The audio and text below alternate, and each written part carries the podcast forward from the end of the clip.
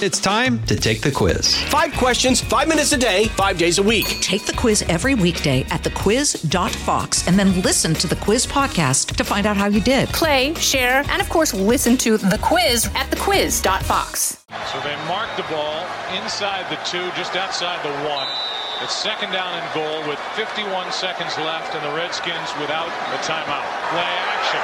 Campbell fires. The pass is low for Sellers. Now it's third and goal with 47 seconds left. Ladell Betts gets it and does not get in down to the one. Mitchell made a play. Kavika Mitchell. Portis on the sideline. Betts trips, goes down, and the defense for the Giants holds. So the Giants goal line stand against the Redskins. They open up 0 2. They hold on to beat the Redskins 24 17. Uh, they were down 17 3. That was the beginning of the turning point. Uh, that is all in Tom Coughlin's book uh, how the Giants uh, won that Super Bowl, one of the most uh, miraculous Super Bowls you'll ever see in your life. I was able to witness it and cover it. Uh, it's called Giants Win. The inside the New York Giants historic upset over the New England Patriots in Super Bowl, Super Bowl, what was that, 47. Uh, with me right now is the coach, the former coach of the Giants and Jaguars, Tom Coughlin. Welcome back, Coach. Hey Brian, how you doing? Good, good. Uh, I love the book. I mean, the minute it starts, it doesn't stop. It really brings me back to it. It almost looks like it was yesterday. Those names, even though it was just 2007, I had forgotten some of them. What about the yeah. having Eli Manning write the foreword? What went into that? Well, Eli and I are connected at the hip. You know, at the end of uh, 2006, uh, the media wanted me run out of town. They wanted me fired, and they were always skeptical of Eli and what he could do and what he couldn't do. And I think that uh, Eli was the perfect choice to introduce this, the Super Bowl 42 and 46, when he is the MVP of both games. He is. Uh, and what you guys went through together is pretty uh, remarkable. First off, on that Redskin game, was it a key moment for you? yeah, we're 0 2. Remember now, I hired Steve Spagnuolo as my defensive coordinator, and we uh, we gave up 80 points in the first two games of the season. We're 0 2. So we go to Washington. Obviously, we we have to win. We're we're we're we're trying like heck not to stare into the headlights, but you know we all know what the game's all about. And we're down at the half. We come roaring back. We take the lead. They've got a third and 13 from the 21 yard line. They throw a ball down to the one. There's about a minute to play. They rush down. They clock the ball. Then they huddle. They come out of the huddle. They, as you said right here, they throw play action pass incomplete. They call one run. They run it the same play twice without a huddle. It's to our defensive right, to their left. Kavika Mitchell makes the tackle on the first attempt, and up comes Aaron Ross for the tackle on the second attempt. We win the game, and our locker room's going crazy, and we win six in a row after that game. So one thing about you, Coach, especially in Jacksonville, you have a way of doing things. It's very disciplined. This is the way you do it. All the little details matter. Is it hard getting guys to buy in when you're not winning to such to something that requires such discipline? Well, you, it's hard to get guys to buy in anytime when you're not winning. Uh, winning is what the, the, the formula has got to get you to where you need to go. Uh, I always adjusted myself exactly to the circumstance that I was in. And if you can imagine Jacksonville starting an expansion team, you know, having having guys from all over the league, an expansion draft, the regular draft, free agency, street free agency, and you know, as Jeff Lageman once said, you're not going to start out being tough on the second year. You're going to instill what you believe in and some toughness and some some discipline and some physical and mental toughness. You better do it right away, and we did and you established winning pretty quickly over there. Back to this, uh, and Jeff Lageman, the former first round draft pick of the Jets, uh, who ended up being uh, a standout for you guys. Uh, the Giants against Dallas, 2007. We're going over that year. Uh, this is one of the key plays. Uh, Brandon Jacobs, cut 38. Jacobs is the tailback. Jacobs gets it and scores. Touchdown, Giants on fourth down. Clock running, intercepted. Giants McQuarters. And the New York Giants are nine seconds away from advancing to the NFC Championship. You can't say enough about this Giants team and what they just accomplished and the way that they played. and what they had to do at the end to win this game. And I know Jerry Jones and the rest of this organization is absolutely sick. Right. Troy Aikman would know that. 21 17, yeah. the Giants go on to win. What was that game like for you? Well, that was a, an incredible football game because, you know, they'd beaten us twice during the regular season. But the thing you got to remember, Brian, no one, no one gave us a chance to win any games throughout the entire playoffs. I know your outstanding Fox crew of, of experts. Nobody picked us to win in Tampa from the Fox crew. Nobody picked us to win uh, in Dallas. No one in Green Bay, and certainly no one in the Super Bowl.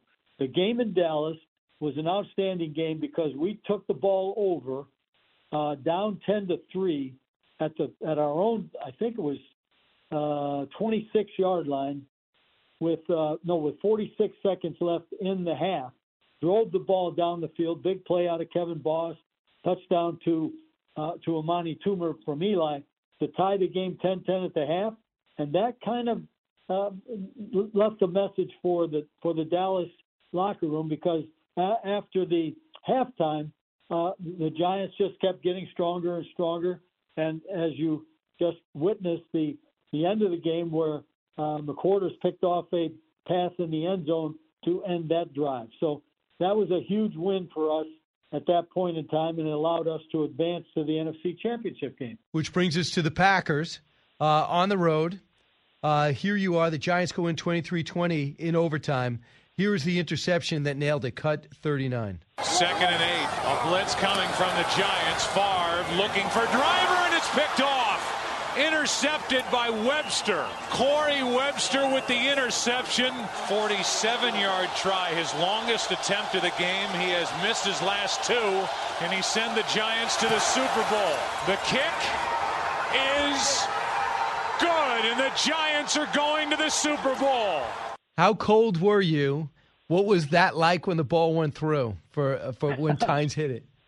Well, first of all, it's minus 24 degrees was the wind chill factor, and uh, to be honest, the second half, um, as I told uh, uh, Michael Strahan, I, I didn't feel anything, and he said, "Of course not. You were frozen," and I probably was. But uh, that was a an incredible football game, a back and forth. But Eli and Plaxico Burress uh, threw and caught the ball like it was 75 degrees. We get the ball in overtime. Favre throws the interception. We really don't do anything with it offensively. It's fourth down. I'm standing there, and I had asked Lawrence Tynes in the first half if he thought he could kick a 46 yard field goal, and he turned and walked away from me. We had a missed field goal. We had a bad snap, and thus another malfunction on a field goal right there in the fourth quarter. We or we wouldn't have had to go to overtime.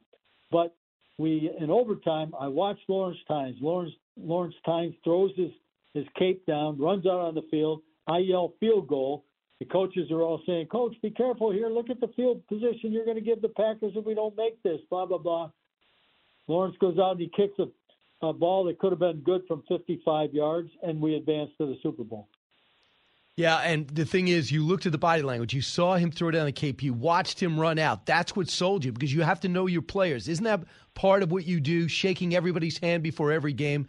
I was able to go to probably maybe 10 games during your days, and I always yep. notice you walk up and down when they're stretching and you shake everybody's hand. That's a little bit of way you checking in that everybody matters too, right? No doubt, and I want to look them in the eye as best I can, have them look me in the eye and know where their commitment is and wish them the best of luck because let's face it, now it's time we've got to go out there and execute what we planned. You get to the Super Bowl, who are you playing? the undefeated New England Patriots, who are 18 and 0 at that time, who we played the week 17. They beat us 38-35 in that in that outstanding game um, to go 16 and 0. So now we're going to play the Patriots in the Super Bowl and uh, as I said, they're coming in 18 and 0. They're the greatest scoring machine in the history of the National Football League. They're a legitimate football team. Their defense is fourth in the league. Their offense is number one in every category. They have the greatest quarterback in the history of the game.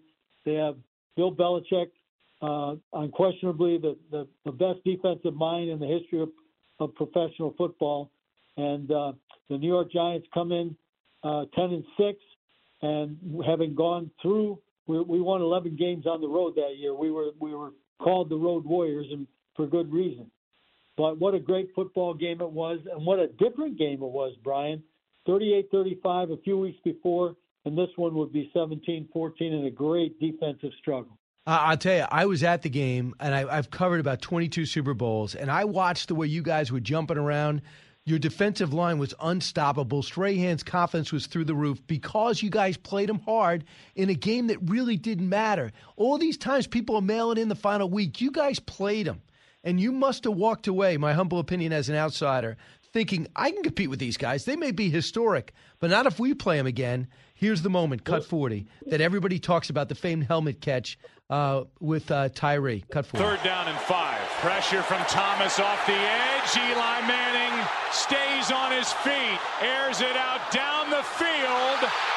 It is caught by Tyree inside the 25. Oh my God. This ball's thrown, and Tyree just goes up for it like a basketball player. Harrison trying to knock it down. And Eli, man, I don't know how he got out of there. I thought he was on the ground, and, and then he came out of the pile and just slings it. That's a great catch. David by Tyree David had dropped everything in practice. They go on to win 17 14. Uh, and, and Eli went up to him after practice. You write in your book, coach, and he said, You're going to have a big game on Sunday. Don't be down, right? I walked up to him and he said, I'll, "We know you'll be there when it counts on Sunday, David." And that was Eli's way, and that that's how Eli led. You know, if you and I've been around some really great quarterbacks. Phil Simms was, you know, a captain of the team and led in his own way. Quarterbacks are too busy to be rah rah guys. They don't they don't walk around like that.